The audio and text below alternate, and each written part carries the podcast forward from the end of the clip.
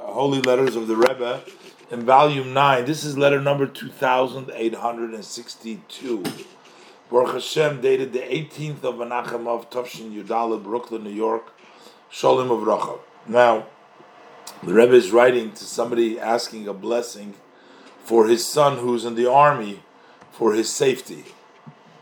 So, it looks like we're talking about the Army of the United States. Uh, so the Rebbe says, I received your request for a blessing for your son who is in the army. Doesn't say exactly, dot, dot, dot. And I will mention him during an, a auspicious time on the Tzion, on the resting place that may the blessed Hashem protect him wherever it is, and may he return home safely in peace in a timely way.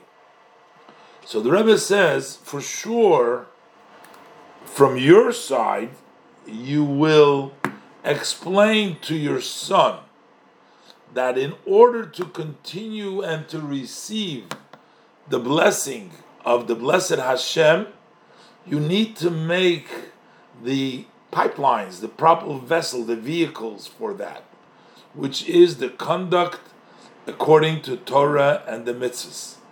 And the Rebbe says, even while you're in the army, you have the ability to conduct yourself according to Torah because we live in a democratic country.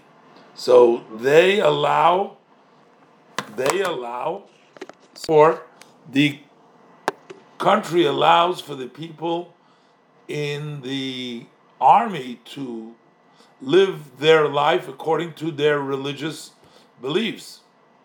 And the Rebbe says, I'm sending you below uh, certain uh, uh, articles as far as this matter goes that it is fitting your son should read them. If you look in the bottom, the Rebbe sent him, these are the articles over there Orthodox Jewish Life uh, I was, and then uh, once in your boots, Hachayil.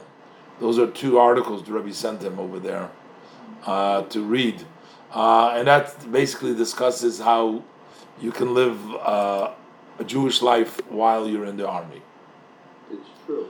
But especially the Rebbe says, you need to engrave on the uh, heart, on luach liboy, on the um, tablets of his heart, meaning engraved by your son, the obligation to put on tefillin every day, which only takes a few moments. So while the Rebbe first talks in a general way, you should try to keep the Jewish life, but specifically, the Rebbe says, engraving him that it's absolutely necessary only a few minutes to put on tefillin every day. And if you cannot no way do it in the morning, so tefillin can be put on all day. So besides the Rebbe says the obligation that the person is obligated, but there's a special omen, there's a special uh, gift in the midst of tefillin that it keeps our Jewish brethren that are in the army. And the Rebbe says it's known to us from the last war I don't know the last war. The Rebbe means the World War II, or when was the Korean War?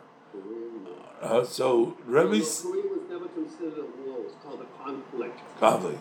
But Rebbe says that it's known to us that all those that turned to my father-in-law the Rebbe with the titles, and they asked him for a bracha, and they kept his instruction, his command, to put on tefillin every day, they returned home in peace.